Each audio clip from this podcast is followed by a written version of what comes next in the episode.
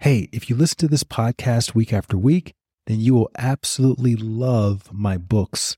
There's Travel Light, which basically gives you all of the steps for following your heart. And then there's Knowing Where to Look, which is full of inspirational stories and anecdotes that will help you shift your perspective in the most inspiring way. And for those of you who can't seem to crack the meditation code, grab a copy of Bliss More How to Succeed in Meditation Without Really Trying, and your meditation practice will never be the same. All of those books are available on Amazon as well as everywhere else books are sold. That's Travel Light, Knowing Where to Look, and Bliss More. All right, back to the show. The riot cop, he's like me mugging this guy. The guy is yelling at him. Dude takes off his shirt and he's like, What's up then? What's up then? He's yelling at the cop. And now, as I see the cop go to start to reach for his weapon, then I go and grab the guy, the guy who'd taken off his shirt, and I grab him and I'm like, "Talk to me, bro. Talk to me. Talk to me. What's going on?" And he was just like, "He can't be looking at me like that, man, trying to test me like I'm a sucker." Like I'm like, "Talk to me. Talk to me." And as he starts talking to me, I'm letting him know. I'm like, "You have a kid, man? I got two kids." I'm like, "You know what? Your most important thing that you can do tonight is make it home safely to your kids, not getting into it with this cop." And he's like, the reason why I need to get into it with this cop is because I don't want my kids having to go through all of this same stuff all over again. As he's shouting this, he starts weeping. And so it's moments like that where people are just so amped up with this rage that talking it out or being held by someone, it's like, I hear you, man. I hear you. I got kids too. I'm a dad too. I got five little ones. I get it but I want to make sure everybody gets home safe. Hello, friend, and welcome back to the Light Watkins Show. I'm Light Watkins, and I interview ordinary folks just like you and me who've taken extraordinary leaps of faith in the direction of their path, their purpose, or what they've identified as their mission in life. And in doing so, they've been able to positively impact and inspire the lives of many other people who've either heard about their story or who've witnessed them in action or people who have directly benefited from their work. And today I have peace activist Ken Nwadike Jr. back on the podcast. For those of you who are longtime listeners, you may remember Ken from episode 85. Ken is the free hugs guy who began to show up at conflict zones, mainly in America, with his Free Hugs t shirt in an attempt to facilitate peace between the two factions, whether it was Black Lives Matter or Antifa and or the police. And while everybody else was running away from the chaos because the rubber bullets were flying and the tear gas had been released, Ken found himself running towards the chaos. And then he started speaking at schools and universities about cultivating peace in the midst of conflict. And he's been at this now for about 10 years. Ken also grew up in homeless shelters in Los Angeles during the LA riots after the Rodney King incident. And that's when he first came across the principles of nonviolent protesting. So I thought, who better to have on the podcast to talk about navigating the conflict that we are all experiencing today? Obviously, this is a very challenging time with everything happening in the world. And during this recording, most of us are currently focused on the conflict in the Middle East, but there are actually about half a dozen major conflicts happening in various places around the world, conflicts that are very dramatic to the local population. And I wanted this episode to become timeless and applicable to really any conflicts that are happening now or in the future.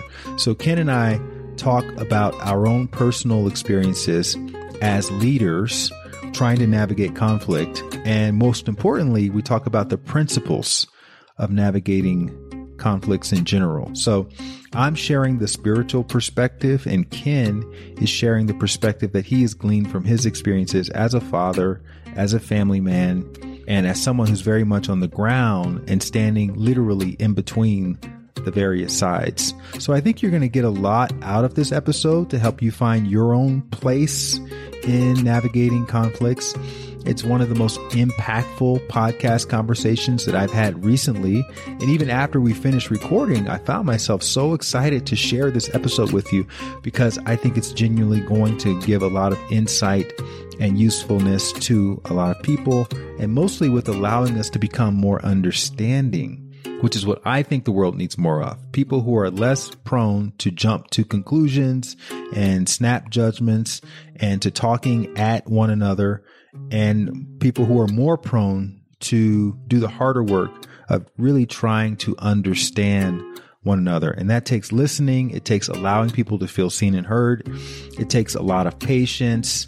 And so it's not about choosing a side. It's more about how do I inspire people to help me in whatever my cause happens to be for this moment in time. So I think you're really going to like this episode and I encourage you to go back and listen to my original conversation with Ken where we go really deep into his backstory growing up in the homeless shelters and how he got into becoming the free hugs guy in the first place, which again is episode number 85, because that's going to give you a lot more context also into why I wanted to bring Ken back on for this conversation.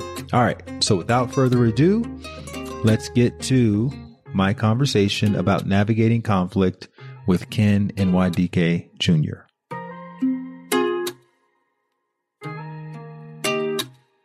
Thanks again for coming back onto the podcast. There are a lot of people who probably haven't heard about your story. So I guess we should start with just bringing them up to speed. We do go into great detail, you know, the backstory, your superhero backstory in our first episode. So let's just do the truncated version of yeah. that story and give people context and why I'm talking to you as opposed to anyone else about this.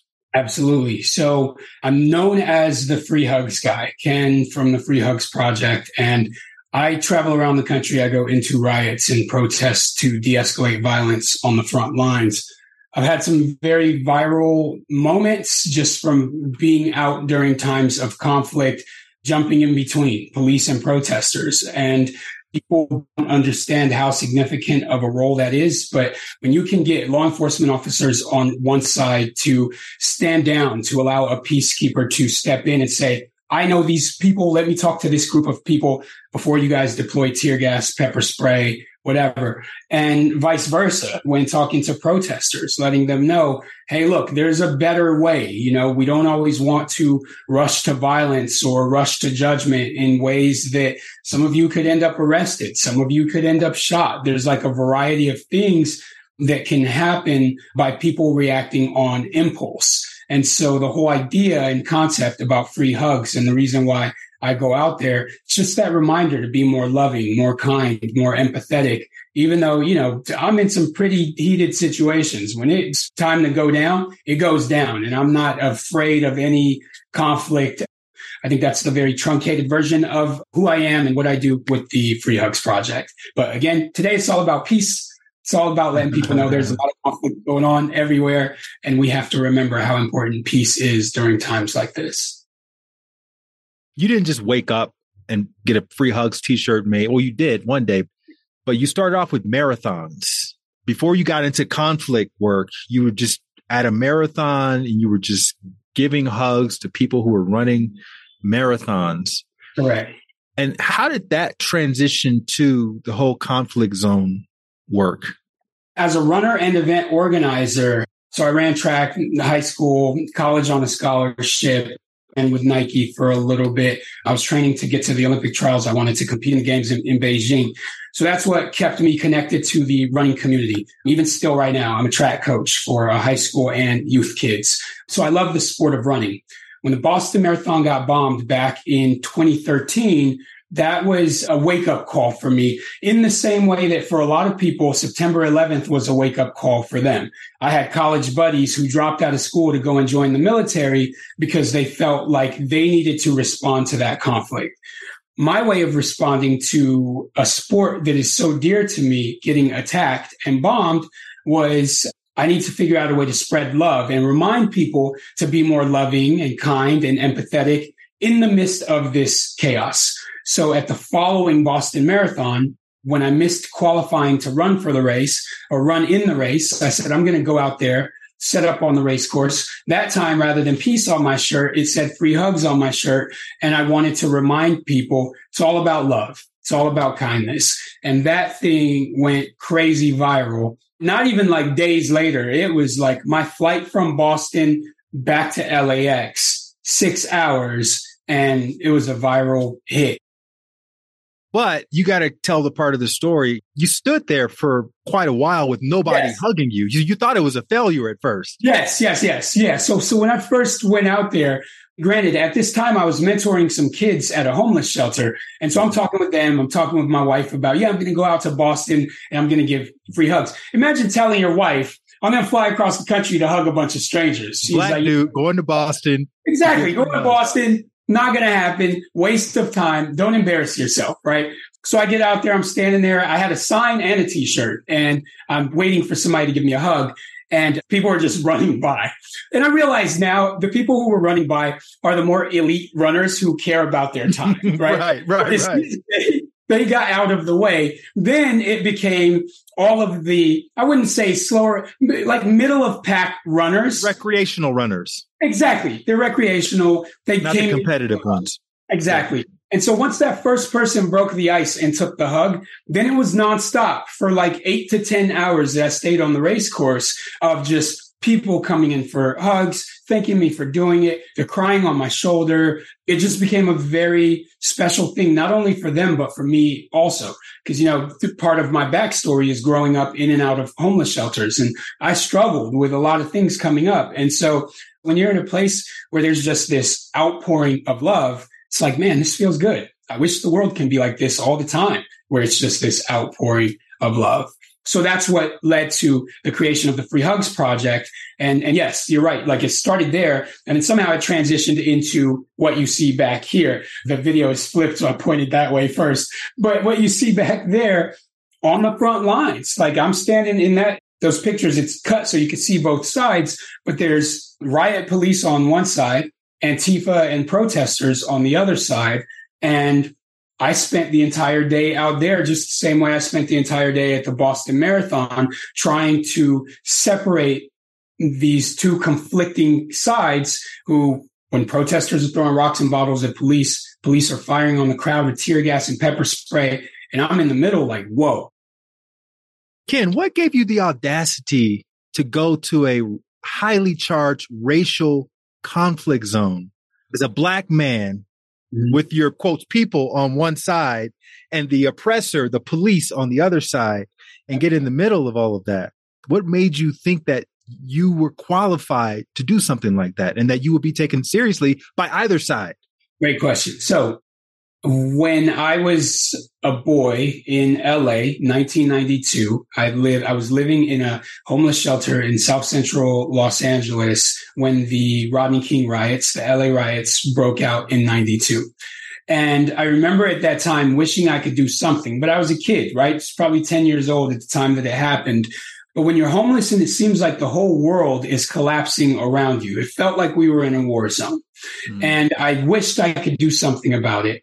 And then when my mom started teaching us about these ideas of Dr. Martin Luther King. You're learning about him in school and you're realizing the power of one, right? The power of an individual to rally up the support of people. Obviously, I couldn't do that back then at 10 years old, but fast forward in my life, those same values, same ideals are in my head as now when conflict is happening, I'm thinking about the power of one. What if I go out to this place and I try and spread kindness and remind people to be more loving or empathetic towards one another. And so I said, yeah, I'm, I'm going to go out there and see what I can do, even as just one individual. And I was surprised that, you know, people respond well to it.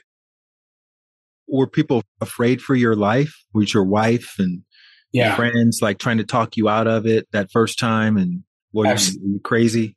Yeah, I think naturally people think there's going to be violence, explosives, etc. People?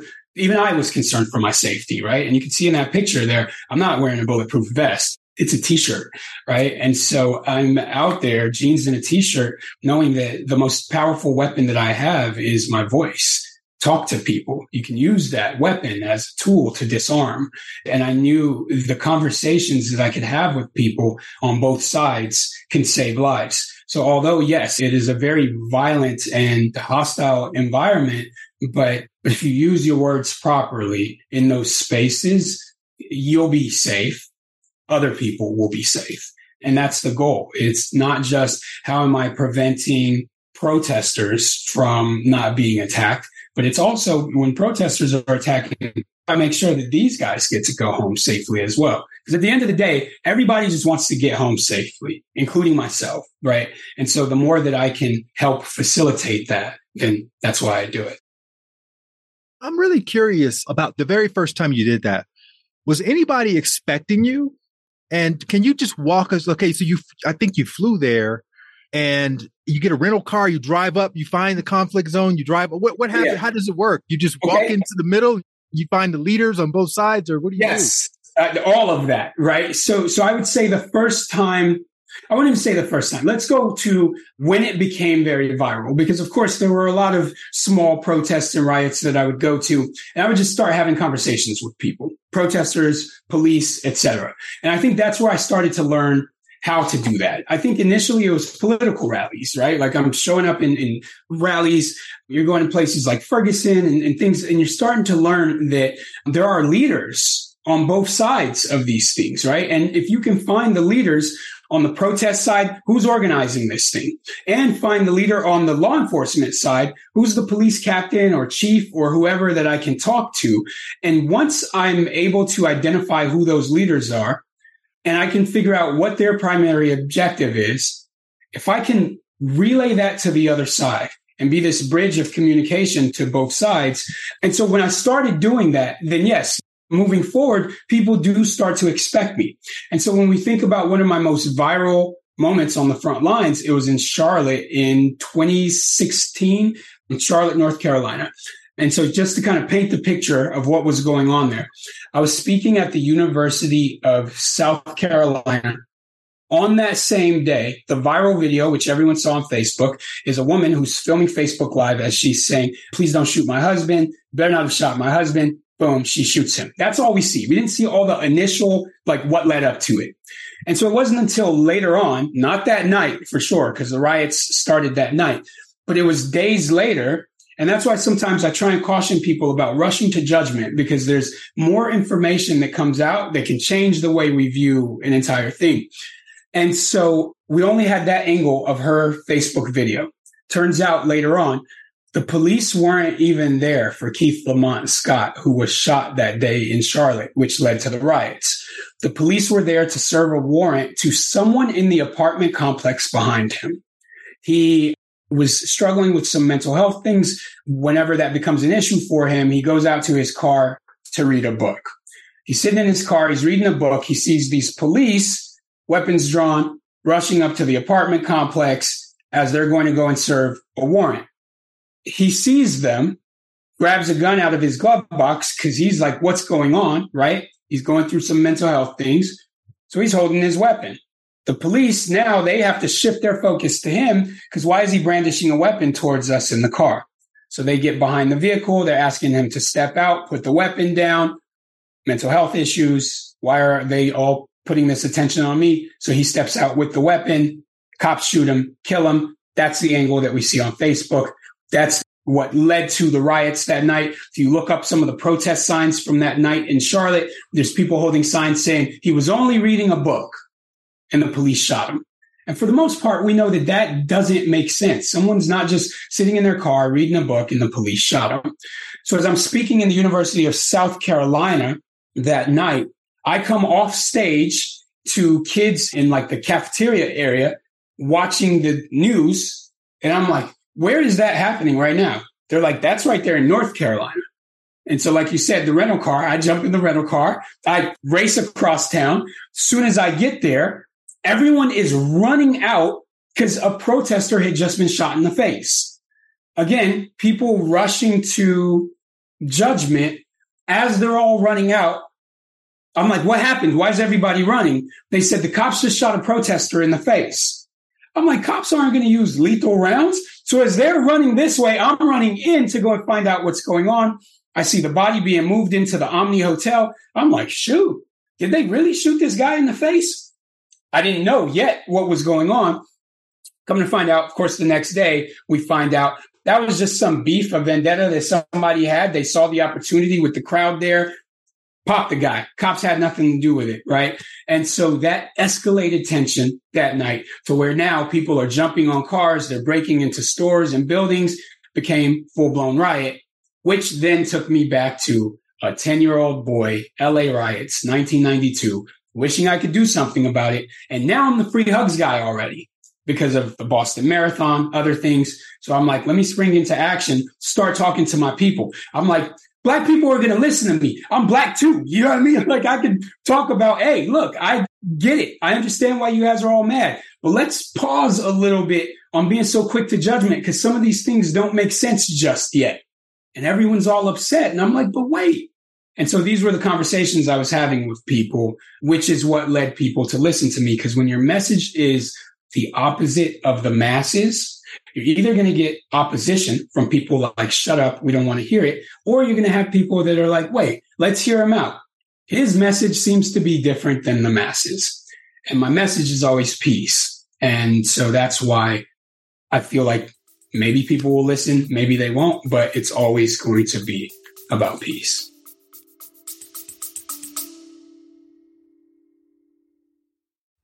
Hey there, really quickly. Have you wanted to find your purpose or be more grateful or start a daily meditation practice, but you're not quite sure where to begin? Well, if inner work is like a drop of water, the thehappinessinsiders.com is like your ocean. That's my online community where you can learn real world techniques for cultivating more fulfillment from the inside out. So, whether it's learning how to manifest abundance or access your potential or overcome fear or even just start walking every day, I've got a blueprint for you, which means you no longer have to use any more shoddy guesswork. And you don't have to use the lone wolf approach to improving yourself. For a small accountability fee, you'll get community, you'll get accountability directly from me, and you'll get comprehensive instructions for getting your meditation practice off the ground. And for my podcast listeners, you'll receive 30% off of the all access pass if you go to thehappinessinsiders.com right now and use the promo code HAPPY. Again, thehappinessinsiders.com. Enter the promo code HAPPY and you'll get 30% off on a yearly all access pass, which gives you access to dozens of inner work challenges and masterclasses, such as my 108 day meditation challenge, which has an 80% completion rate. Plus, you get to join me live for weekly meditations on Zoom and much, much more. That's thehappinessinsiders.com. The code is happy. All right, back to the episode.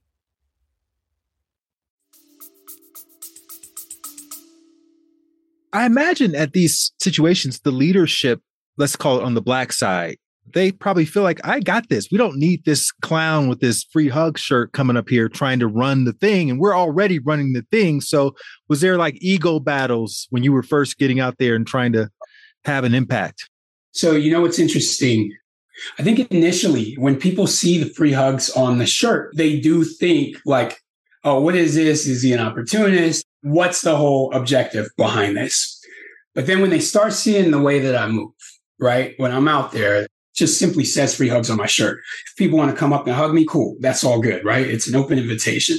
But really, when I'm there, what's happening? I'll give you some examples of some hostile situations on the front lines that I've um, helped with. Right there in Charlotte that night, there was a point where there were some protesters who said, We don't want white reporters telling our story. So any reporter that you see who is white, knock them out. I heard this. I'm like, are they really going to act on this? I'm walking with some of the guys who had said that, and they're literally squaring up with reporters, throwing their cameras on the ground, beating them. I'm not okay with that. Right. And so there's times where I'm having to jump in the middle, like, whoa, whoa, whoa, not cool. This is not how this is going to go down. Right. But same on the flip side, when you have police and they're mean mugging people, right? And they've got their hand on their weapon, they're ready to react sometimes I can go to the officer and I'm like, it's all good, man. It's all good. Don't even trip. And the person that he's me mugging, who's already taken off his shirt, ready to square up with this cop. And I'm like, what are you doing, man? They have weapons. They have their whole army here. Is that how you want to go out? And there was one time actually on the front lines here in San Diego, there was an incident that happened and it was it was exactly that where the riot cop he's like me mugging this guy the guy is yelling at him dude takes off his shirt and he's like what's up then what's up then he's yelling at the cop and now as i see the cop go to start to reach for his weapon then i go and grab the guy the guy who taken off his shirt and i grab him and i'm like talk to me bro talk to me talk to me what's going on and he was just like, he can't be looking at me like that, man, trying to test me like I'm a sucker. Like I'm, I'm like, talk to me, talk to me. And as he starts talking to me, I'm letting him know. I'm like, you have a kid, man? I got two kids. I'm like, you know what? Your most important thing that you can do tonight is make it home safely to your kids, hmm. not getting into it with this cop. And he's like, the reason why I need to get into it with this cop is because I don't want my kids having to go through all of this same stuff all over again. As he's shouting this, he starts weeping. And so it's moments like that where people are just so amped up with this rage, talking it out or being held by someone. It's like, I hear you, man. I hear you. I got kids too. I'm a dad too. I got five little ones. I get it. But I want to make sure everybody gets home safe.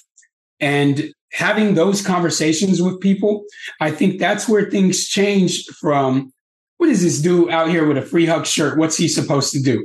And then when people start seeing how I move, and even the police officer who was me mugging him, later on he sees me, he's like, thanks for intervening on that situation. Thanks for stepping in because that could have gone bad.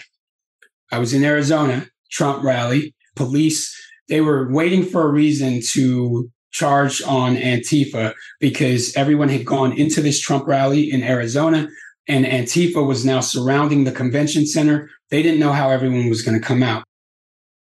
Let's define Antifa for Antifa is the anti-fascist group a lot of them are probably middle aged college kids. Sometimes the media tries to blend them in as Black Lives Matter, but they're actually not. Black Lives Matter is predominantly young African American protesters. Antifa is predominantly white kids, but dressed in all black like ninjas, gloves, faces covered, everything. So from a distance, the media can't tell the difference between Antifa and Black Lives Matter, but they're two very separate things because Antifa they have no problem with resorting to violence, destruction, or chaos. That is not Black Lives Matter, Black Lives Matter's objective when they're out on the front lines. They are protesting an injustice. Antifa, they're just anti-capitalism. They have no allegiance to any like political group or side. To them, it's just destruction, right? And so, sure, they do try and side with the oppressed, which is why they're standing on the same side as Black Lives Matter, but the objective is not the same.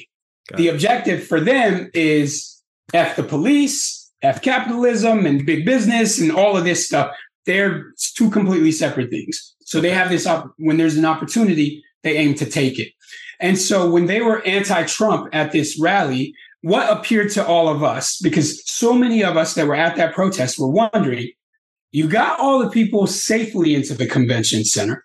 But what happens when they all come out to try and get to their cars? There's not enough police to protect them from how many protesters and Antifa are here as they were walking into the convention center chanting Trump. They're flipping off the protesters, and everyone's like, okay, we'll see you when you come outside. And so I think to the police in Arizona, one of the ways when they're like, oh, shoot, how do we handle this? We're outnumbered by far by the protesters and Antifa. No joke, like I was standing there and you watch as someone who was not part of the protest, was not part of Antifa, takes a water bottle, throws it to the front entrance of the convention center. I'm standing there right on the front line. I'm watching peripherally everything that's going on. Water bottle goes to the front door. Water bottle's not going to hurt anyone. And immediately the police say masks down. They put down their masks. They deploy pepper spray and tear gas on everyone. I'm watching young children up on top of their parents' shoulders. at this protest. I'm seeing people in wheelchairs at this protest as the police just boom, pepper spray, tear gas on everyone, right? And so again, I switch instantly from I'm not the free hugs guy anymore. Now it's grab this child who just fell off this parent's shoulders because he can't see. I immediately grab my goggles out of my backpack, throw my goggles on. I keep a, a mask, a gas mask, and I'm trying to help get people out of this plume of pepper spray smoke. So when people start to see the way that you move, it's captured on the news, it's captured by protesters, it's captured by police. They're like, wow, man, this guy is really out here on some different stuff than what anybody else is on. And so that's why I do those things. And I always have to remind people don't let the free hugs on the shirt fool you because I'm going into extreme situations.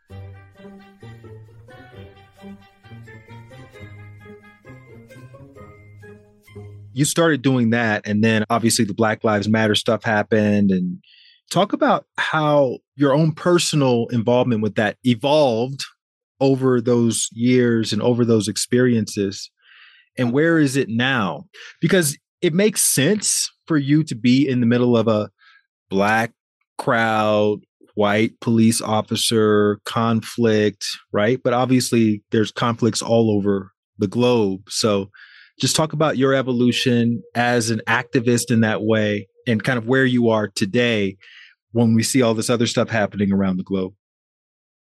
Yeah, absolutely. So I think there have been steps along the way in how I pay attention to issues going on around the world over doing this. It's been 10 years now since 2013, the Boston Marathon bombing took place when I started to pay attention prior to that, I was organizing races.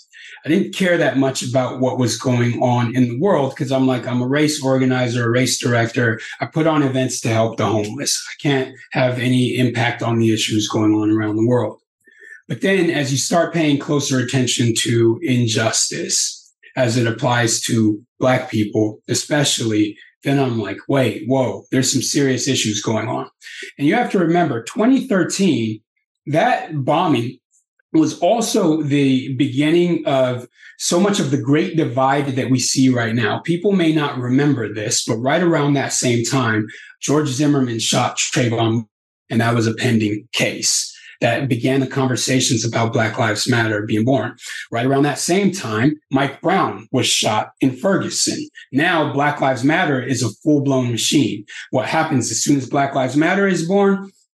Blue Lives Matter and all lives matter become counter arguments to that.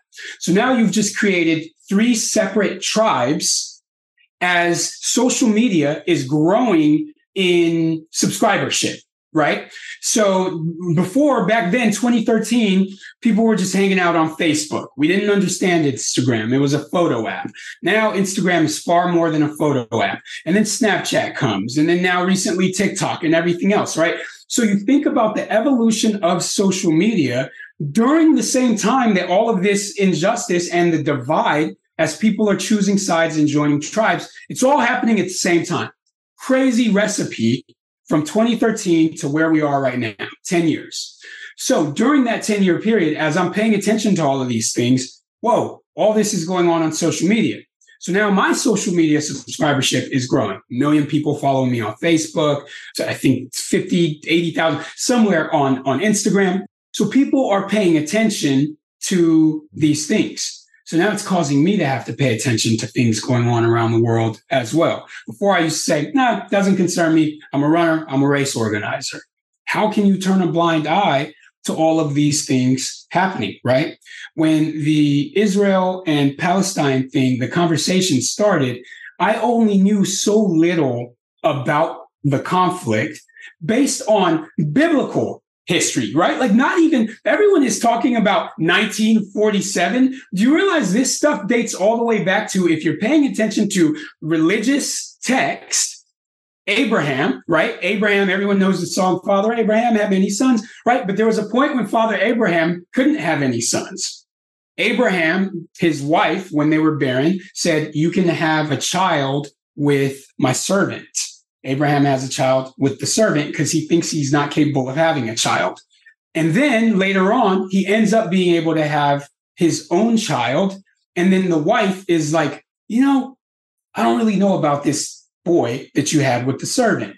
This boy, Isaac or Ishmael, I mix up the two names. Let's just say it's Ishmael, right? This son, Ishmael, gets casted out of the home, goes on and becomes the leader of the Arabs, right? Moves over in this direction. His biological son, Isaac, stays close to him, goes on and becomes the leader of the Jews. This is how you get conflicting religious texts about who is supposed to be in charge of the Holy Land and all of that, right? So when people are thinking all of this conflict is 1947, no, keep going further back and further back and further back, which is why you have so many people, even so called experts, that are like, I don't have all of the information. None of us do. It's not possible to have all of the information because some people are looking at historic things that they learned in school when it goes back much further than what you're being taught in academic space. And so that's what caused me when I started paying attention. And I'm like, hmm, I've heard of this conflict before, but not in the context that everyone is speaking about it. And so I had to start paying closer attention. And I realized this is too big for any of us to fully understand, which is why I decided to take a step back and lean more towards a message of peace. Cause I'm like, you guys expect me to figure out how to solve conflict that goes all the way back to biblical texts? Nah, I'm good. There's no way I can take a stand on this, right? And so sometimes people are quick to judge and say, I think Frederick Douglass said, if you're neutral during times of injustice, you're on the side of the oppressor. Correct. Right. And so people are trying to put people in that box right now for being silent. You're siding with the oppressor. You're complicit. When so many people are saying, do you know how big and confusing all of this stuff is? And then put on top of that, the amount of misinformation that's getting put out in the media. It's better for me to take a step back and worry about the kids. I feel like people also always want to make their side the exception. Like it's okay to be silent with all this other stuff that's happened, but with this thing that's happening, we can't afford for anybody to be silent. So you have to pick a side. And, and that brings us to what you talked about earlier, which is this idea of tribalism and how there's a narrative that every tribe has, which obviously puts them right in the middle of that narrative as the good guys and then the other person are the bad guys and what we've seen with almost every conflict is that things evolve and new information comes out and you yeah. see that it wasn't as one-sided as we thought and so what are your thoughts on navigating that sort of landscape as someone who very much has made their whole livelihood out of being in the middle of of conflict. Because i think a lot of people want to feel useful you know? Yeah. yeah. but how do you navigate those very strong narratives? Yeah. It's very difficult to do actually before we bring it back to the context of the war that we're talking about right now, if you were to even just take a few steps backwards to, let's say, racial injustice, especially as it pertains to police versus the Black community, by being a black man, a dark skinned black man, where people were like, of course you're supposed to be on our side. And I'm like, but wait, every single incident that comes out, there's a lot more to it. If we just wait a little bit, right? And people were like, don't tell me to wait. Like I saw what happened. I saw the video. And sure, there are times where it is just blatant it's racism, it's injustice. But what I like to do is go and get as much information as possible. Let's say, for example, the woman right after the George Floyd thing, she shoots this kid in the car. She thought she grabbed her taser. You remember that? Mm-hmm. Uh, thought she was going for her taser. First thing that I did in a situation like that, obviously, I'm mad. I'm enraged. I'm like, I can't believe she just shot this kid numerous times over a traffic stop, right? I was like, that's crazy. Of course, she should have just, even if the kid was getting away, give chase. But to just shoot him, and then the first thing that goes through our head, if this was a white kid during a traffic stop, would she have done that? Blah, blah. All of these things go through our mind. But there's times where I have to check myself and say, before I rush to all of that, let me talk to an expert on this. Sit down with my buddy who is a sheriff, a white male sheriff. Sheriff, make sense of this to me. And he goes, actually, I can't make sense of it. And the reason why is because we are trained that you wear your taser on your weak side. So if you are right handed, your strong side, that's the side where your firearm is. He goes, it's really hard to make an accident with that because like for myself, I'm left-handed. If I tried to punch you with my left hand, I already know I'm going to give you a weak punch. If I tried to kick you with my left leg, I already know it's going to be a lame kick. That's my weak side of my body. So he's like, so we train that way with how we handle tasers. He goes, but then on top of that, you factor in the weight difference between a firearm and a taser, and then this big yellow front that is on a taser versus a firearm. He goes, I can't make sense of it because we're trained better than this. Great. Now I'm equipped because I've gone to an expert before I just rush to my own judgment as a black man. And sure, some people will say it's blatant, it's clear as day, but still, let me talk to an expert on this, right?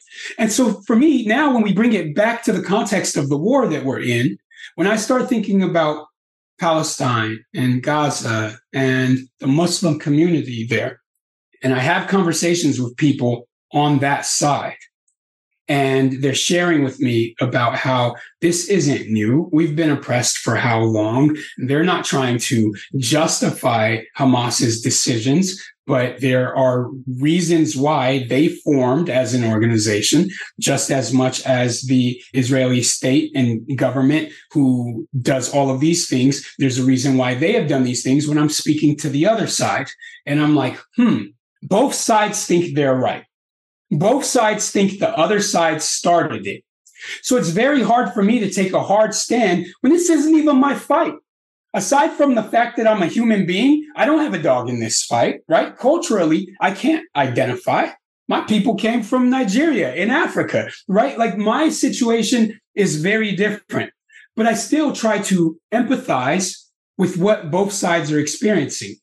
And so I always have to strip away some of the layers and say, what matters the most to me in this situation right now? Civilian lives, right?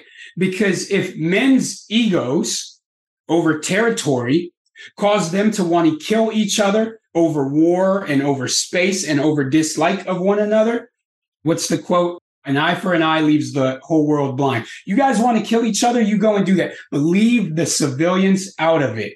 Leave the kids out of it. So that's where it starts to become easy for me to take a stand on these issues because I can pick a safe space that I know that I can stand hard on based on facts and say, I can fight tooth and nail that civilians, babies, the elderly should have nothing to do with this, right? I could stand on that and no one can come after me and say he's promoting Islamophobia. He's promoting anti Semitic talks in his videos or his content. No one can say that. When I'm like, look, I care about the lives of people on both sides. I can't figure out who started it. This is a very confusing situation, right? Some would say Israel is the oppressor. Some would say Gaza started it or Palestine started it. Who am I to be the person who stands in the middle as a judge and says it's this side versus that side. If other people want to do that, that's for them. But I don't think that that is my role on who specifically I am. I don't judge the next person for being pro Palestine, pro Israel. But I know for me, what helps me sleep at night is knowing that I'm working on building a bridge for both sides to see each other as human beings. I can sleep well with that. To know that I speak up for the innocent I speak up for the children. When I put out a post or a video and I'm reminding people that you want to talk about innocence, innocent, it's the people who live right here in the United States who, because they are either Muslim or Jewish, are afraid for their lives right now because of things that are happening over there. As we just saw a six year old boy from Chicago who was killed by his landlord who was consuming too much of this anti-Islamic media and goes and acts on it. We want to talk about innocence. That's why I do the things that I do. And I go on stages now. And back to your question about the evolution of where I am with it right now. Every single week, I'm on stages somewhere in the country. Last night, when you and I were communicating, I was on a plane flying back from an event that I spoke at in Pittsburgh. Days prior to that, I was in Chicago. Tomorrow, I'm leaving to Buffalo, New York. So I'm all over the country on stages talking to young people about these same issues. Be careful about how you treat one another, especially in response to what's happening over there. People are innocent. We have to really be cautious of the message that we're putting out there because it's causing people who we actually know and live with to be afraid for their lives. So that's where I am with it today and how all of that has led me up to this point.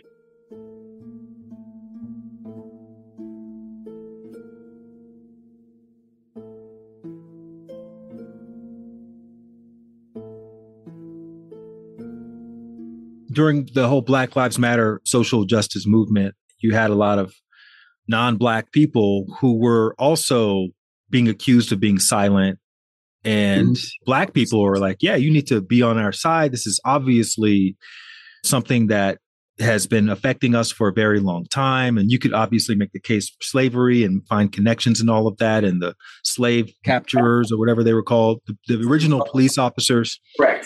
They were calling them slave, slave patrols. Yeah. But now it's interesting because I feel like we are where American white people are looking at the Middle East conflict Right. And there's there's again there's multiple there's conflicts in Southeast Asia, there are conflicts in Myanmar, there's conflicts in West Africa happening right now. Obviously, Ukraine Russia conflicts, and people aren't necessarily losing sleep in America over those other conflicts. But with this mm-hmm. one, it's highly charged. We're in that phase where it's super highly charged, just like the Ukraine. Why do you think it's so heavy with this group or this conflict right now?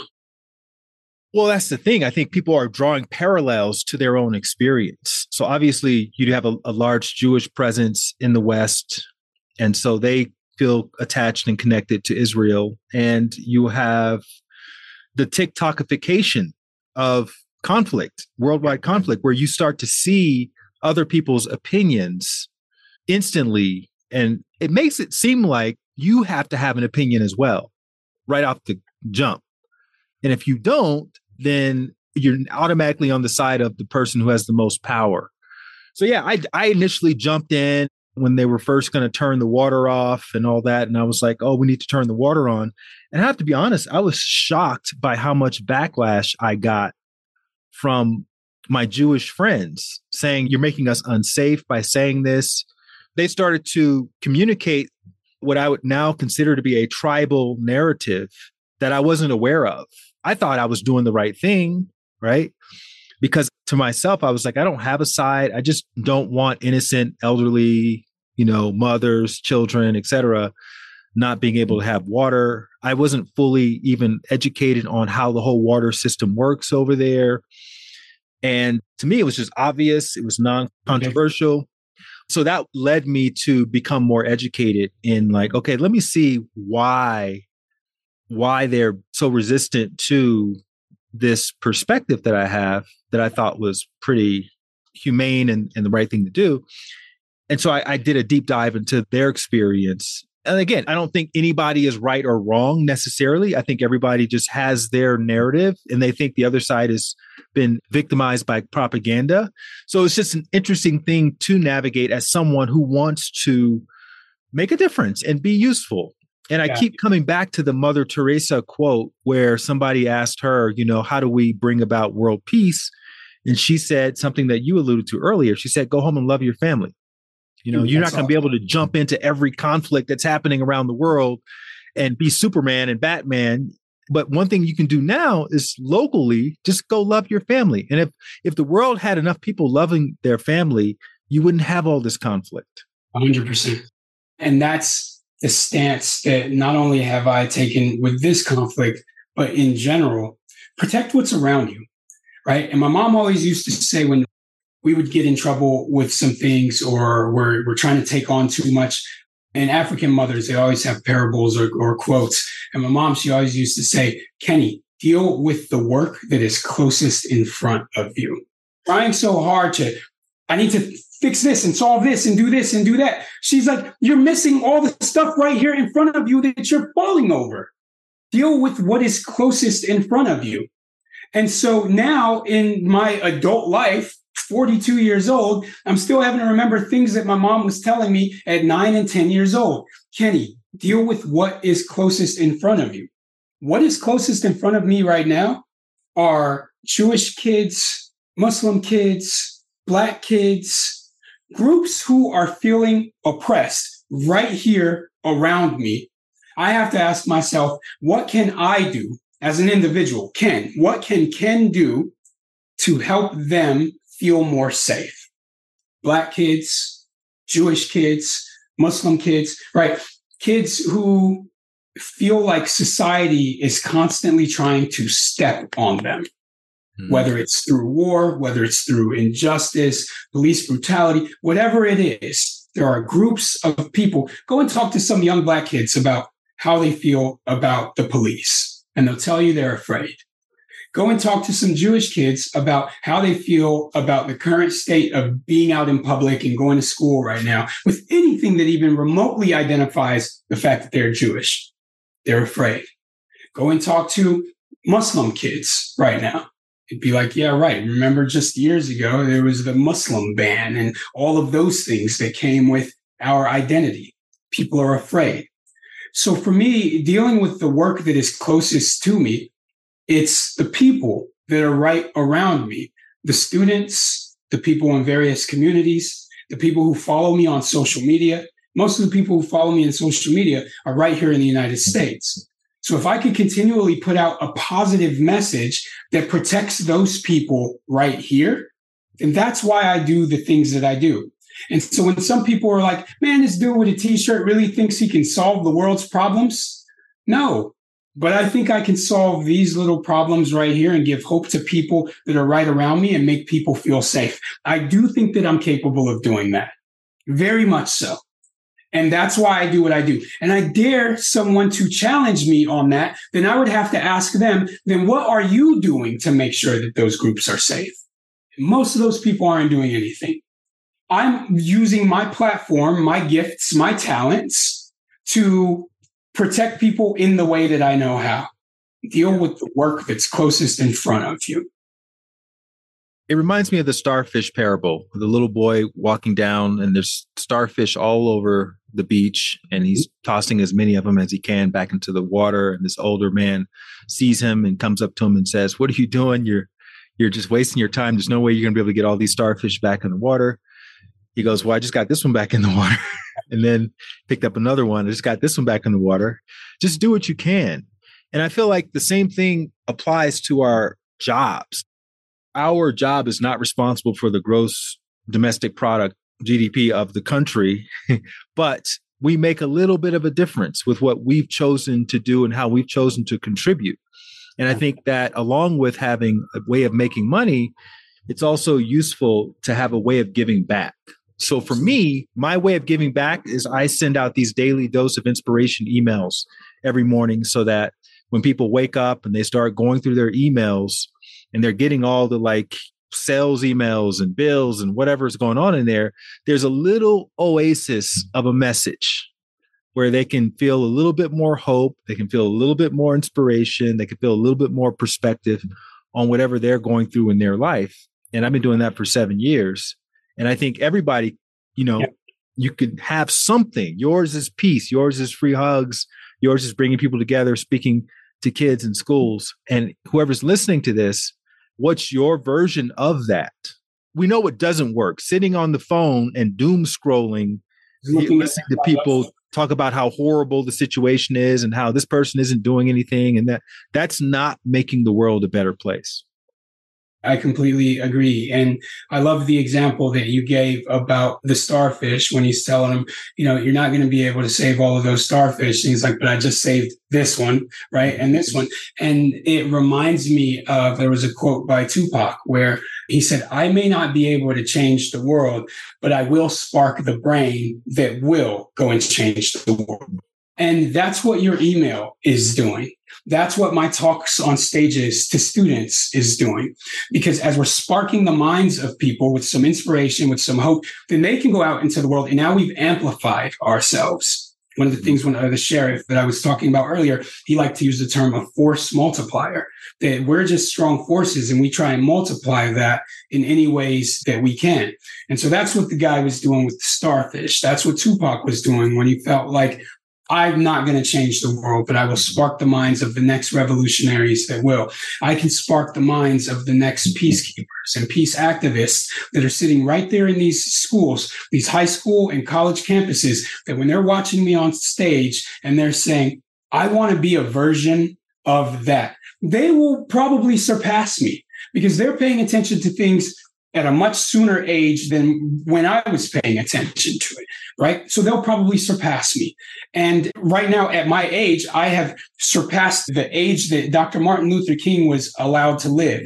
I may not ever have nearly a fraction of the impact that he had on the world, but his influence sparked the things that I feel peace, get that out to the people, right? And so I feel like you have all of this time in your life and opportunity to go and make a difference. One leader, one inspirational person is going to spark the change for the next person and the next person. And that's all the little starfish that are getting thrown back in and being saved and being able to make that difference. So I love that, that example that you gave.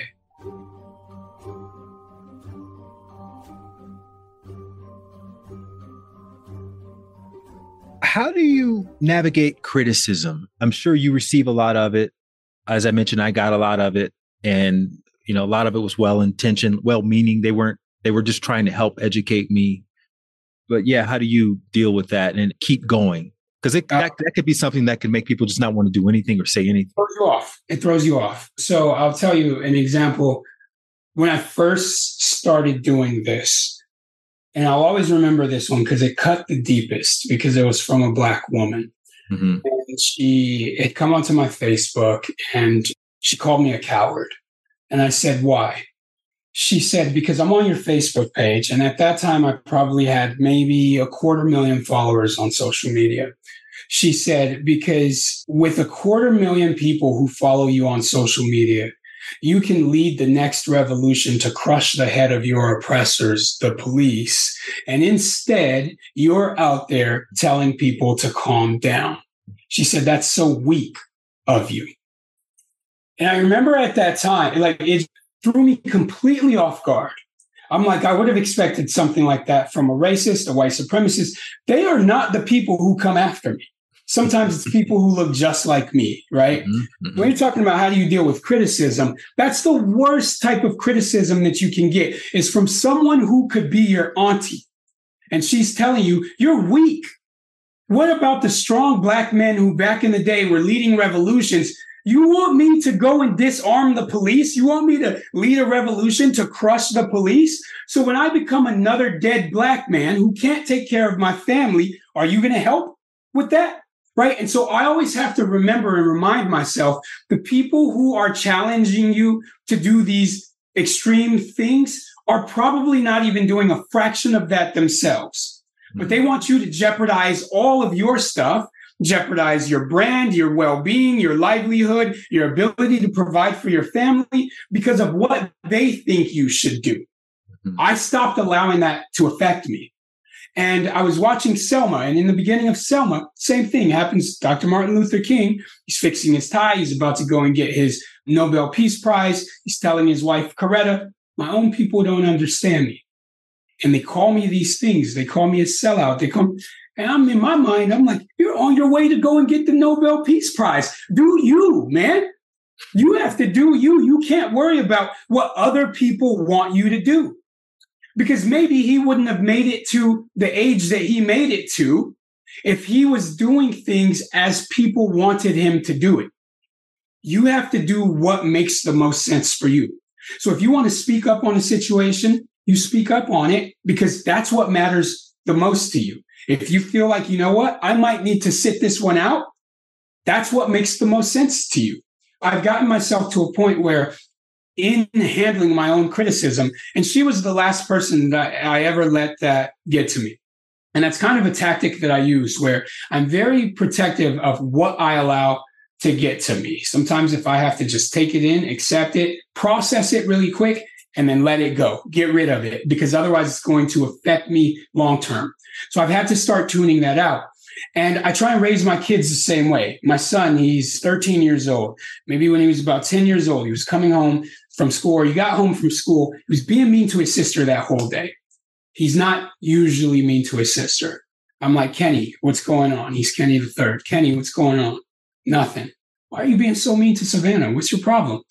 And he's like, I don't know. I don't know. I walk away for a little bit. Boom. He's bullying her again. Telling my wife something's wrong. He's off. There's something wrong. I go, Did something happen in school today? Yes. What happened in school? Did somebody say something to you? Yeah. Did somebody call you something? Yes. I said, Was it racist? And then he just fell apart crying. Called him the N word. He was 10 years old. I said, Cry, go through the pain, process it, and let today be the last time that you ever let that word affect you in such a way ever again. And that's what he did. And I had to show him a movie where that same thing was done. We watched the Jackie Robinson story, 42. If you remember, he's going up to bat, the coach from the other side, he's hurling all these racist things at him. I believe he struck out at that point. He goes into the dugout, screams, cries, smashes the bat up against this cement wall, lets it out, has his moment, comes back out, hits his home run, and goes on and becomes the Jackie Robinson that we know of today. So there are times that you have to process it, right? I've recently been called anti Semitic because I put out a post about how much I wanted to hug this 10 year old Palestinian girl. I'm anti Semitic because I want to hug this girl. And this person is saying, I didn't see you say that about a Jewish girl. You must not follow my work very closely to know that I care about all people, right? So there are times where I let it in, and then there's times where I'm like, you're ridiculous right now. You're being ridiculous, calling me things that don't even fit who I am. Mm-hmm. Block it. Don't even let it get to the surface, let alone beneath it. Out of here, right? And so now I'm training my kids and raising my kids up to be the same way. People are going to say mean things to you. They're going to judge you. They're going to try and put you in a box, but you have to process it really quickly and move on. And so mm-hmm. that's how I deal with it. I don't let it get to me. And some people might say, how can you not let it get to you? It's the same way that when you're trying to stay motivated because you don't want to fail and those feelings of doubt start to set in and you're like, nope, don't let it come in. Don't let it come in. You can do that exact same thing as it pertains to criticism that people are giving you. Don't let it come in. Don't let it come in unless it's constructive. But if you feel like people are misjudging you, why even let it in? I'm not going to give you that power to misjudge me. I know who I am. You don't get to tell me that I'm anti Semitic. You're not allowed to tell me that. You don't know the first thing about me. Out of here. Sometimes even blocked because I know who I am. You don't get to, now I'm going to have sleepless nights and I'm going to feel some type of way because you misjudged me. No way. Not letting it in. Not one bit in the same way that I now my son, if he ever gets into a situation like that, I guarantee he's not letting it in. Mm-hmm. He's not going to let it cause him to bully his sister or cry or any of those things. Process it. That little bit of time. Give it that much time. Give it an hour. Go off to the side, cry if you have to, scream if you have to, and then come back and know who you are. Know who you are. I know I'm not anti Semitic. So then it's done. Now I can carry on. I could go to sleep fine tonight, regardless of what this person thought of who I am. You know, and so that's the way I, I process criticism right now. I just don't let it in. I like that. And I think it's good to have some sort of rules for how you personally want to engage because you're going to get some feedback. You're going to get a lot of criticism. Most of it won't be particularly constructive. 99% mm-hmm. of it won't be from people who are out there doing like real work. It'll be people who are sort of slacktivists who are leaning heavily on social media in their own echo chamber. They're not considering other points of views. They're just doubling and tripling and quadrupling down on what they currently believe to be the case. And there's not a lot of room for nuance and context in the way that they're messaging you. And I've been there. I've been one of those people. So that's how I, that's what I'm speaking from my own direct experience. You know what I mean? But for me, my rule is I just don't even engage. I don't yeah. reply. I don't engage. I'm very liberal with blocking people because, especially with social media, my social media feed, I look at that as my living room. Like you're in my space right now. I'm in here. Yep. And, who's on my couch. Yeah, you're on my couch with your shoes on, yelling at me, calling me ignorant and all kinds of names. You got to get out of here. For sure. We're not going to mess up the vibe in the space put your your muddy shoes on my couch. It's not going to happen. So yeah, I completely agree with you on that. Yeah, That's- and once I did that, it was very freeing actually, because then I didn't have to debate with myself on whether or not I was going to reply to this person. I did make one exception when I posted that thing about the conflict about the water, and I got all that feedback from people that I actually personally know. I was replying to that but I knew that it was an exception. So it's not that I never am going to do it, but when I do, do do it, I know that I'm going against my own rule. And usually what happens is I end up getting my hand burned from going against my rules. That's why I have my rules because you can't have nuanced conversations on social media. And that's what I was reminded of. You just can't do it. It gets exhausting, right? And then they're misconstruing things that you said. And then it's like, why did I even engage in this conversation? I was going to lose a friend anyway, or you've already made up your mind of who I am. So it's better I just, I've dealt with it. I tuned it out. I let it go. And so I completely agree with you. You know, it's rare that you'll ever see an argument happening in the comment section where someone's like, ah, you know what? You're right. You have a point. You're right. Never, never, never, never. Why even entertain it in, in such a way when you can just say, you know what? You have misjudged me. I'm going to exit this conversation, not engage, or sometimes even just block that person to protect your peace. Everything has to go back to how you protect your peace. Because I know how I get if I'm getting into some keyboard argument with somebody. Now you've taken away from joy that I should be sharing with my family because now I'm like, oh, I can't believe this person said this to me. Wife's like, are you coming to the table for dinner? no, I got to deal with this fool right now. Right? Why? Another night now, the, the kids are, is dad coming to eat and you're hearing them yell from the other part of the house, Dad, dinner's ready. Dinner's ready. All right, I'll be out in a minute. No, no, no, no, just going up. No, I don't want to do that. It's crazy how we still haven't learned you cannot have a meaningful discussion over text message, DM, comment section. It's not going to be meaningful. Why do we still have to keep relearning this lesson? Get on right. the phone, get on a FaceTime, get on a Zoom, get face to face. And it's a completely different quality of conversation. Oh, totally. And I think something to add to that too is if you don't have my phone number or I don't have yours for us to talk about the issue, then you're not even really worth my time of us talking about it right? Mm-hmm. Because if I have offended you and I know you personally, pick up the phone and call me. Or if I misunderstood something that you said, I'm going to pick up the phone and call you, right? I always love the analogy where in the hip hop industry, where when they say if somebody said something wrong about Jay Z or something wrong about Beyonce in a song, they get that call and the call just says, Hey, it's Hove. And they're like, oh, shoot, right? Jay Z just called me. It's Hove. And you already know what it's about, right? And so sometimes just being able to confront your situations like that. Hey, it's Ken. Because we're not going to have this discussion on social media. Like, for example, if there was an issue between you and I, like, last thing I'm going to do is get into an argument with my brother on social media because I misunderstood you. I'm going to pick up the phone. I want to see your face, hop on FaceTime. Like, what is this crazy stuff that we're talking about? We're acting crazy right now. And people are watching us act like this. And so if I don't have your phone number to reach you on these things, then that dispute with you shouldn't even have such high importance or priority in my life. I don't know you. And too many people are arguing with people who don't even matter. You're never going to see that person. Why are you so hell bent on proving your point to that person? You don't even know them.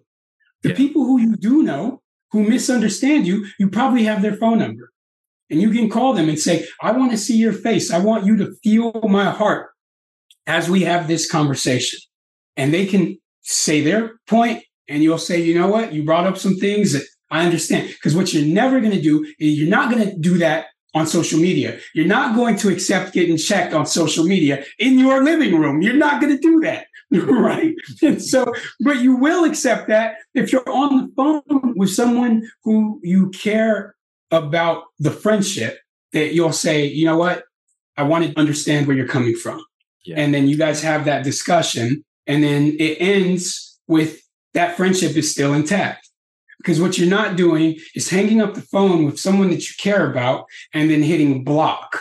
It's rare that we do that, but it's so easy to hit block on social media because we're misunderstanding each other there.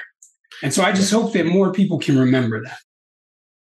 I had about half a dozen conversations that took place in the DMs with people that I knew personally from that post who misunderstood my intentions and everything. And we were going back and forth, and I'm trying to prove my side, and they're trying to prove their side.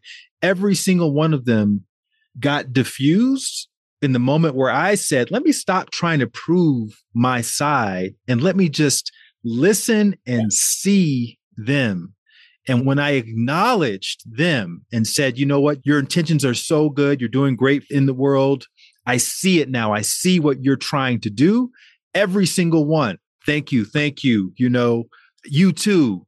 Thank you so much for being compassionate and blah, blah. That's how they all ended. And I was like, that's what it is, man. People are upset because they don't feel seen and heard. It's not about what side they're on. Everybody, including you and I, and whoever's listening to this, wants to feel seen and heard. And that's really the work.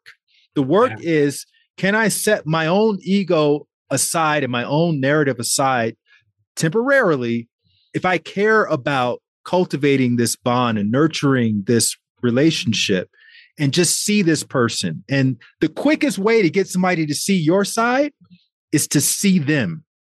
That's the quickest way. The slowest way is to keep going back and forth and arguing and trying to use logic to beat him down and, you know, and trying to make him look stupid and trying to make you look smart. And that's the slowest way to reconcile anything not even slow. You just might not even ever get to. You. Yeah, you're going backwards. yeah, so it's not digging yourself a hole. exactly, the entire time by trying to prove your point. You know, and so and now you've lost a friendship or a connection that you may have once valued. So yeah, I I completely agree with you on that, man. And sometimes I wish that in these moments when the whole world is ripping each other apart. We're, we're watching things just tear at the seam. I wish that more people can hear these types of conversations about how we process these things, right? As two men of color, where our background, our culture, we have dealt with oppression, we've dealt with all of these things. And so to be in a place where we're still like, it is not my intent to make anyone else feel stepped on. Mm-hmm. It is not my intent to make anyone else not feel heard. We know what that feels like as people of color. We know that. So it is not my intention to make a Jewish person feel that way, a Palestinian person feel that way. And sometimes we all make mistakes and we say, I thought I was doing the right thing. I didn't know that that was going to offend you. I'm sorry or sometimes even our pride as men, as human beings. Maybe it's not that easy to apologize, but we are able to retract and say, you know what? I thought I was doing the right thing. And sometimes people don't even allow us to get to that point. Cancel culture or whatever else it is. Screw you. I thought you were this person. You've lost all of my support and all of this, and I'm unfollowing you and blocking you. And I'm going to tell the world that you're anti Semitic or that you're against Muslims. It's just like, what? Are you not paying attention to the color of my skin? Like, trust me, I've been through it. I get it. My people are still suffering today. So, last thing I'm trying to do is make you feel that way at all. I misunderstood. I thought I was doing the right thing. I'm not a racist person. I'm not a hateful person. And that's why I have to remind people check my character, check my work, check my background before you try and put me in that box. Right. Yeah. I just, I don't understand. And I think I'm doing the right thing. Again, man, hurt people hurt people. So hurt people say hurtful things to people. And it's just, again, it's, we have to remind ourselves that's a reflection of what that person is going through and they're going to probably need some more space and time to pro- they're in their process it's like your son in the middle of his process the last thing you want for him is to be on social media or whatever trying to mm-hmm. communicate with people you have to like give yourself time and space to go through your process and maybe you're part of a support group maybe you have a mentor you can talk to or something like that but it's very useful it's very helpful to be able to do that before you start to engage again with the people who you are projecting that hurt and that pain onto.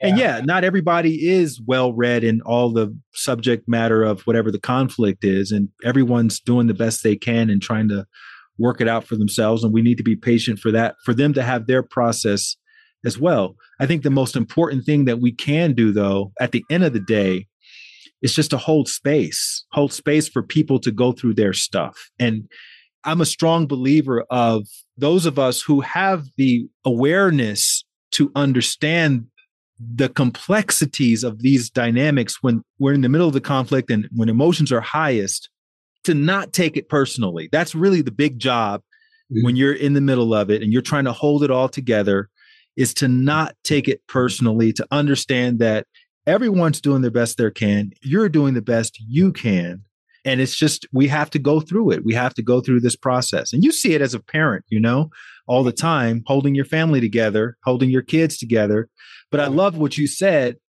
when you were navigating your son's emotions you knew it wasn't personal you knew it wasn't something that was a defect of his you knew that he was going through something else that had affected him and you you knew to ask the right questions to sort of give him a safe space to bring that out and to yeah. process it.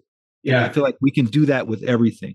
100%. It broke my heart when I finally got to the root of it. And I'm watching my oldest son cry like that. And my wife, she's looking like, how did you know like that was going to come out of him? Because I know my son and I know his character.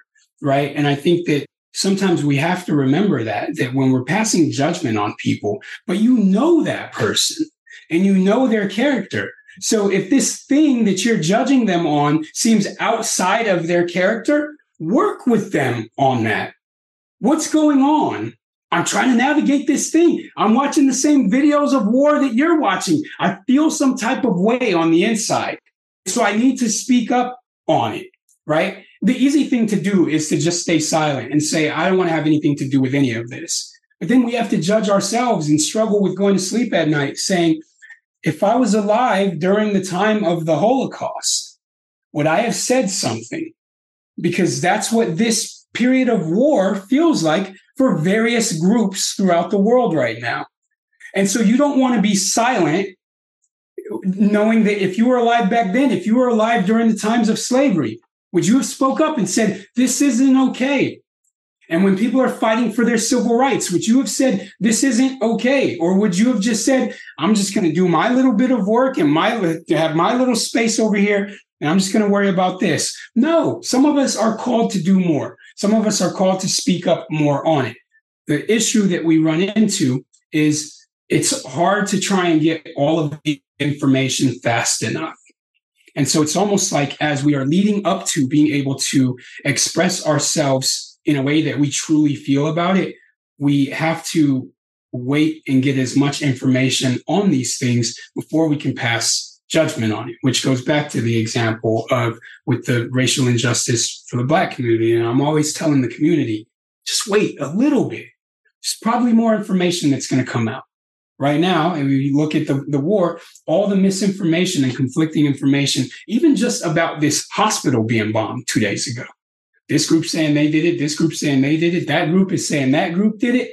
And so, for everyone who rushed to judgment, took to the streets, did all of these things around the hospital, they all thought they were right. And even still, right now, at this very moment, it is not conclusive. Yet, people have fought each other here. More people have fought each other over who did it than the number of people who were directly affected and killed in it there was what 500 people or so in the hospital? Millions of people are not getting along right now because of their judgment of who actually did it. That's the way hate festers and grows and we're allowing it to do that. Rather than taking a step back and saying i'm not going to be part of the millions that are going to fight each other over something that isn't even conclusive yet. And we're fighting each other over this Hate loves that. Hate loves that. We're feeding into it. It loves that. And so instead, we have to get to like, let's hone in on the things that cause us to love each other more. What does that? Children, babies. Can we all agree that those babies need to be held? That those babies need to be protected? When little Kenny was born, the very boy that I'm telling you about right now, who when he was what three years ago when this happened right here in my dining room when I had to confront him about how he was treating his sister. The day that he came out of the womb 13 years ago, some fathers cry, but for me, I started laughing so hard, hysterically, that the nurses and the doctors and everyone else in the room started laughing. And I turned to one of the nurses and I said, The cold air that's in here, there's laughing gas in it, huh? And they're like, No, it's not. And they're cracking up. I'm like, There has to be. And I understood in that moment what being overwhelmed with joy seeing your child come into the world. And there's times where I have to remember that when I'm looking at some of these parents who they see their child and they're they just collapse to the ground screaming and crying. That is the opposite of the joy that I felt when I watched this doctor take little Kenny out of the womb and his first cry. It was the sound of his cry that just triggered me. I just started laughing so hard, overwhelmed with love and joy, so much that I couldn't stop this belly laughter, right? So the opposite of is watching pain coming from people's belly that scream, that cry of this is their baby. I never want to feel that. Like, mm-hmm. I never want to feel that. So when I'm watching these videos come out of these things happening, of course we want to speak on it. Of course we do. As adults, as parents, as activists, as human beings that just care about other people, of course we want to speak on it. That's where the well intention comes from. I'm well intended when I say this about this group so now to be judged when I'm well intentioned on doing this, it came from a good place in my heart. And then when you do that, now I'm being called anti Semitic. You don't understand where this is coming from for me personally and why I care so much about this child. Yeah, so you didn't care about this child over here? You didn't care about all these other years that it was happening? I'm going off of what I'm looking at right now. That's all I have. That's the only information that I have in front of me right now. And it's unfortunate because we're not able to voice that to people. And so I appreciate you even giving me the space to speak about these things because sometimes when I'm on stage, I have to be somewhat mindful and sensitive of who my audience is and not to be so extreme in the content that we're talking about.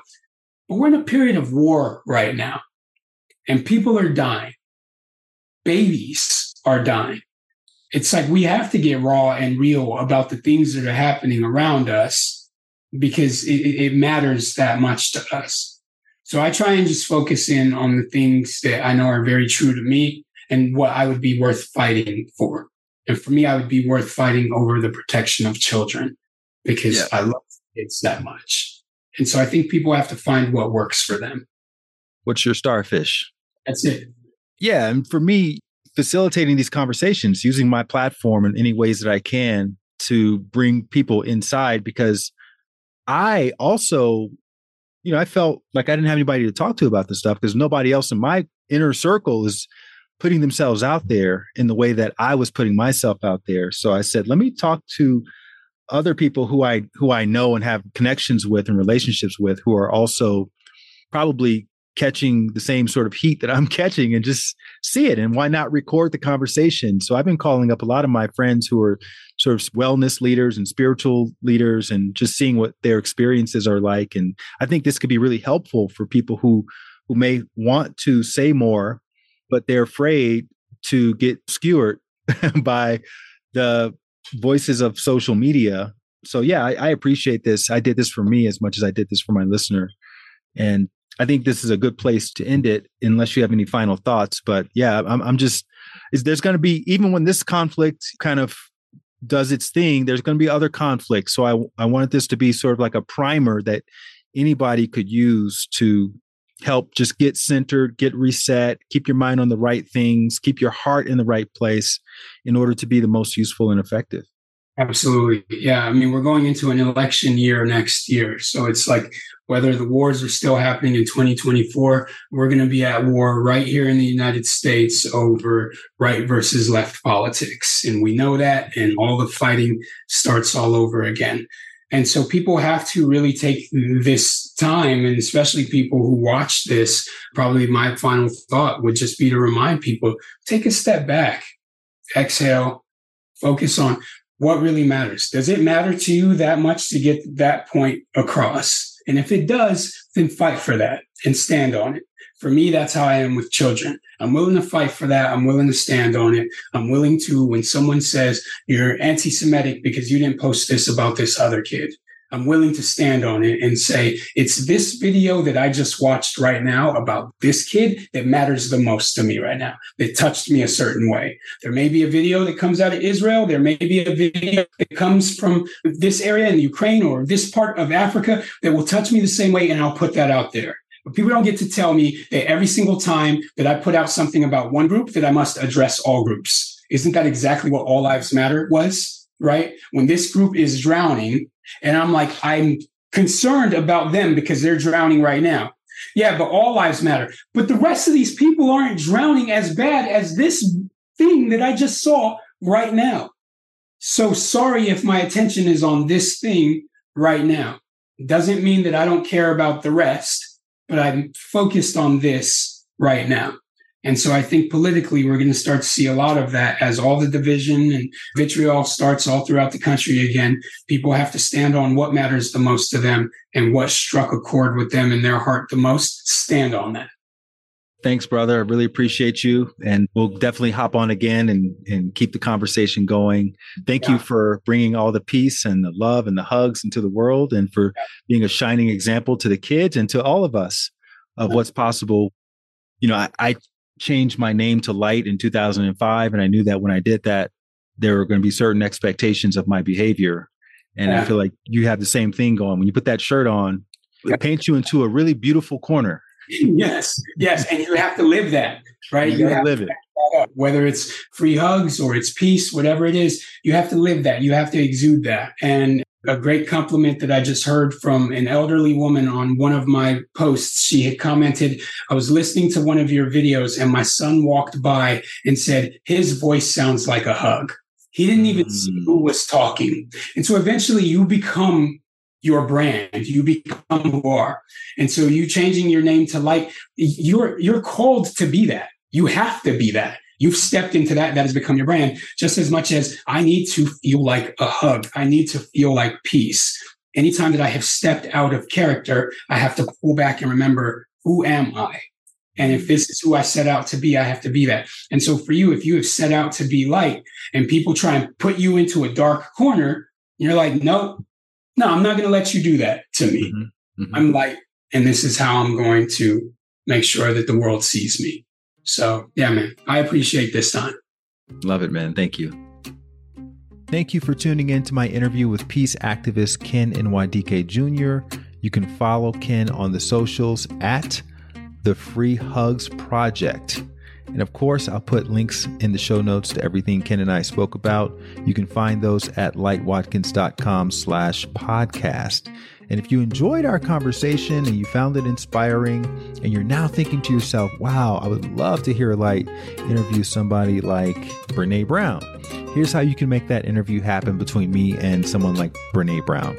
You see, I reach out to people like that all the time and some of them accept, but a lot of them don't. And that's because my podcast, while impactful and inspiring, it's still in its building phase. So when potential guests like Brene or Richard Branson or somebody like that, when they come across my invitation, they pass it along to their gatekeepers. Their gatekeepers to vet the show are going to go look at my ratings and my reviews, and they want to see how engaged of an audience I have. And that's one of the reasons why you hear a lot of podcast hosts saying, please leave a rating, please leave a review. It's really the best way to support your favorite podcast, and it only takes 10 seconds and it's absolutely free to do. All you have to do is look at your screen, click on the name of the show, and then scroll down past the first half a dozen episodes, and you'll see a space with five blank stars. All you do is click the star on the right, and you've left a five star rating. And if you want to go the extra mile, which would be greatly appreciated, just type one line about what you appreciate with these episodes. And that way you can cast your vote and show that you are engaged member of the audience so that their gatekeepers can see that and go, oh, okay, I definitely want to do this guy's podcast because look, look how much activity he has in his comments and in his ratings. So thank you very much in advance for that. Also, don't forget that you can watch these episodes on my YouTube channel. Just search Light Watkins Podcast on YouTube. You'll see the entire playlist if you want to put a face to a story. And also, I post the raw, unedited version of every podcast in my Happiness Insiders online community, which is at thehappinessinsiders.com. And you can also access a lot of fun challenges Right now, we're doing a resting squat challenge, a 30 day resting squat challenge. That means sitting in a squat for one minute a day. There's also a meditation challenge, a no complaining challenge, a gratitude challenge, and a bunch of other fun challenges for becoming the best version of you. All right, I look forward to hopefully seeing you back here next week with another story about someone just like me, just like you, taking a leap of faith in the direction of their purpose. And until then, keep trusting your intuition, keep following your heart keep taking those leaps of faith. And if no one's told you recently that they believe in you, I believe in you. Thank you, sending you lots of love, and have a great day.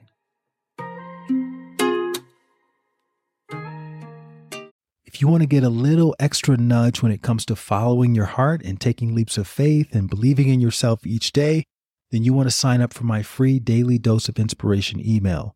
You'll join 30,000 other subscribers who receive a short inspirational story or anecdote that's meant to inspire you to become the best version of yourself each day. You can sign up at lightwatkins.com and you'll get your first inspirational message as early as tomorrow. Again, just go to lightwatkins.com. You can sign up for free and you'll wake up each morning inspired to be the best version of yourself.